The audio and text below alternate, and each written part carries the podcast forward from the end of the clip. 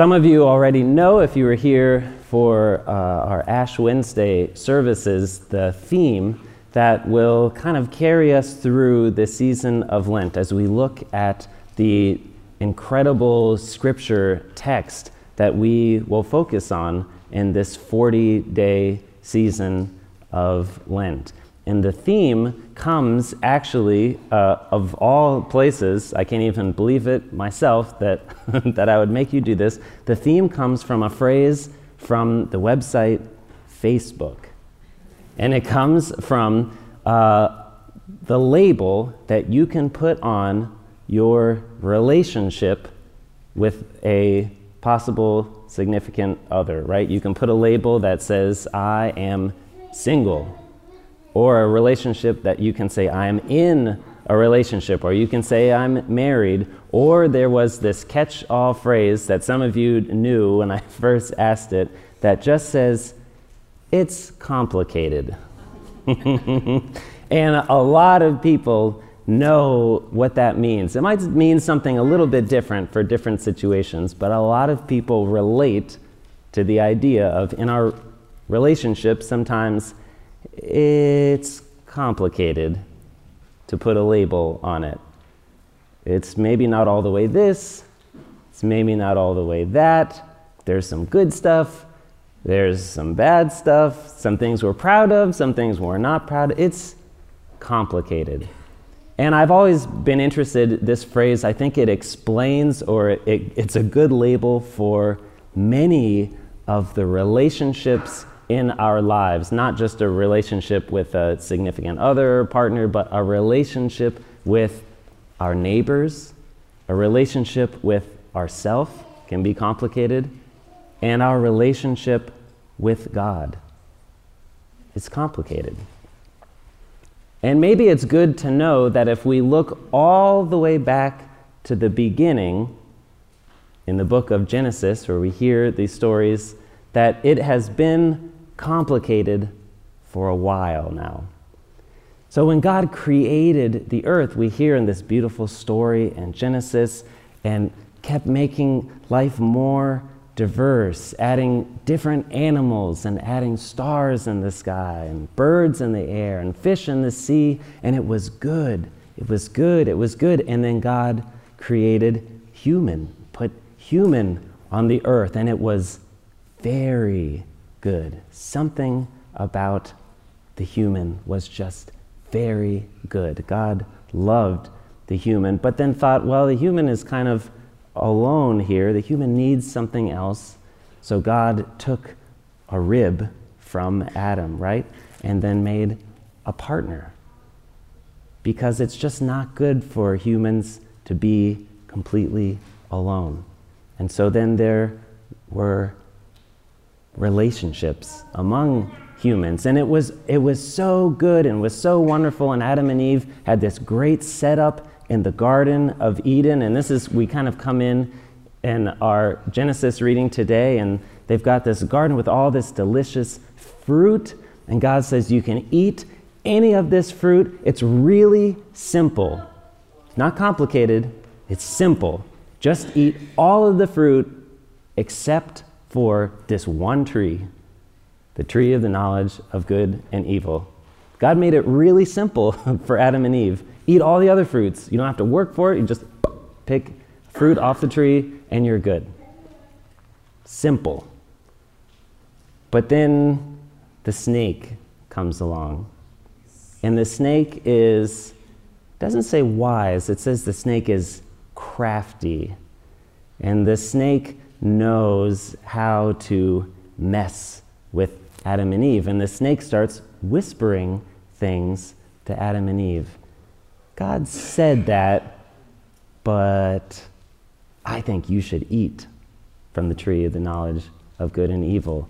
And the snake introduces to Adam and Eve, because they're both there, we often blame Eve because that's who the snake speaks to, but the text says Adam and Eve were both there when they took the fruit, so we can't put all the blame on Eve.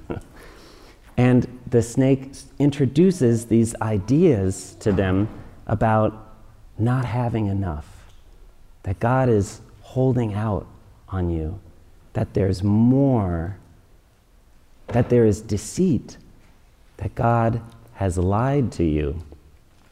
And all of a sudden, their simple world got a lot more complicated because then they doubted. They lost this trust in God, that God set up a simple design for them, and they started to doubt it. Well, that tree looks, the fruit looks really good. And knowledge of good and evil, that sounds really good. Why shouldn't we take it? We need it. And so then they made, as we talk about with the kids, the bad choice. And the world changed forever for them. When they took that fruit of the tree of the knowledge of good and evil, the world changed forever. But the interesting thing is, the world itself doesn't actually change. What changes is their eyes are opened. And Adam and Eve feel differently about the garden, about the world around them. And all of a sudden, these ideas become part of their lives ideas of vulnerability and weakness and fear and shame. They suddenly realize that they are naked and they have to be covered. They have been naked the whole time, but now they have changed and they notice their nakedness and they feel like, ah, something has to be done. We're exposed. We're missing something we lack something. And so then they put together, what I think is a pretty ragtag idea, just a little fig leaves to try to cover up. They're scrambling, seems to me, to fill this void, to replace this thing that they're suddenly feeling that they are without. The world hasn't changed, but they have changed. And this complication is still a part of our lives, isn't it? We have inherited from them these same feelings of anxiety, that we don't have enough, that we somehow need to get more, that other people probably have more than us, and they're probably coming after what we have, and so we have to be better than them, and we have to try harder than them, and we have to protect what we have. This feeling of lacking this feeling that we are not enough. And instead of running back to God, whom we were designed to be in relationship with, we run to our own fig leaves, you know, all the different fig leaves that we have to try to cover up, to try to make ourselves feel better, all the things that we do and say and buy, that where we try to fill the void of what's missing in our lives this feeling of weakness and vulnerability and shame. And it makes our relationships complicated, doesn't it?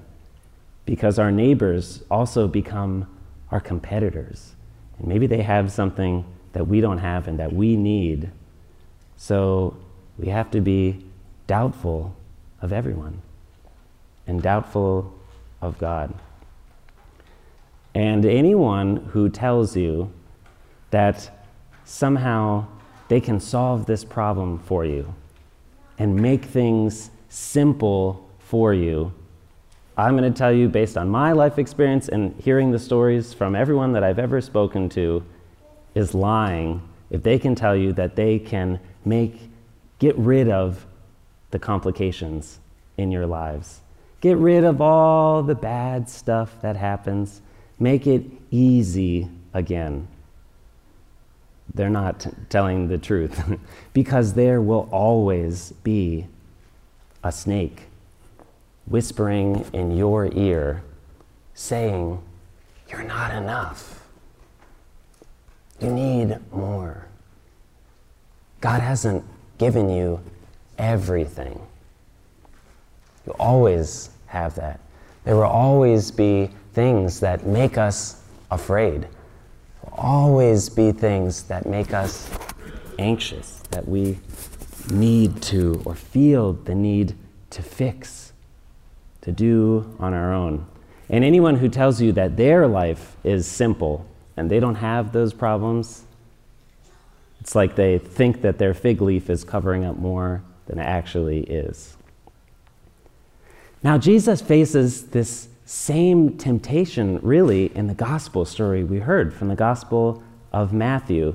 And when Jesus is fasting, so he's not eating, he's out in the desert, he's kind of contending with evil out there and meditating, I guess, and praying. And the tempter, the devil, comes and whispers to him, and essentially, it's the same temptation. The devil says to Jesus, You know, I see that you're very hungry, you're out here fasting. All you have to do, and Jesus could do this, is turn some stones into bread. Jesus could do that. The devil is telling Jesus, You could be self sufficient. You could have all the food you ever wanted. You could do that on your own. And Jesus says, I'm in a relationship with God. So then the devil takes him up and then has him look down and say, Just jump off the pinnacle of the tower because you and I both know that an army of angels will protect you. That you have all the protection you could ever need, and no one could ever take anything away from you or hurt you or do anything bad to you, you could have your bodyguards all around you. You could be totally protected just on your own.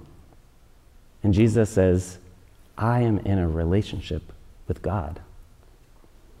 So then the devil pulls the big card and takes him up to a high mountain and shows him the splendor of all the kingdoms of the world power, riches, glory, and order. That all of that could belong to Jesus. And don't just pass this over too quickly. It's just another temptation. Because this is a pretty good deal.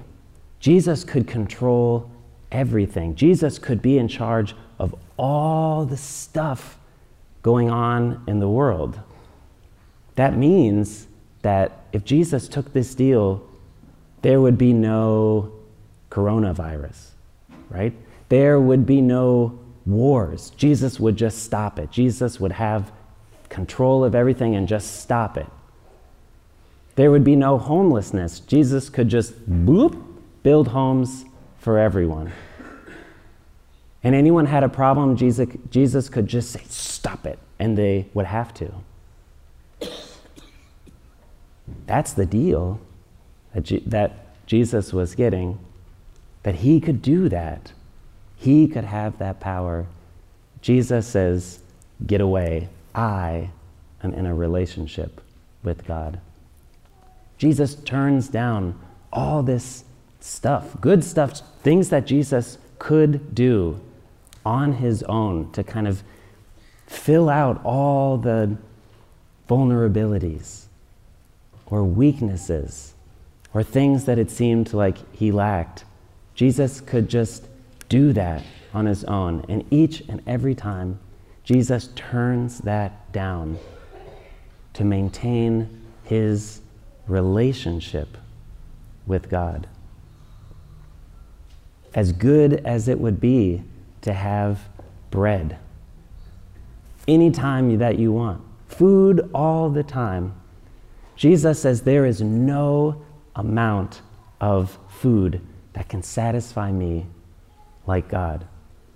And even though it would be really good to be protected all the time, to have an army surrounding us and keeping us safe, Jesus says there is no SUV big enough. There's no gated community exclusive enough. There is no standing army big enough that would protect me better than God. And Jesus looks at all the power in the world, the splendor, everything. Jesus could have everything. And Jesus says, everything is not as good as my relationship with God. Imagine that. All the things that we try to fill for ourselves and gain back and fight for again, it's all there in our relationship with God, that we have been created to have this relationship with God and with one another. We're always looking for ways to satisfy it with these other things, and it's right there. Here's the thing you remember how when Adam and Eve were in the garden and they ate from this tree, the knowledge of good and evil, and everything changed, but nothing changed, right? They changed, of course. They felt this shame and vulnerability and this doubt, and their life and relationships became complicated. But the world did not change. So, all the goodness that God built in each day of creation of the world, all that goodness is there.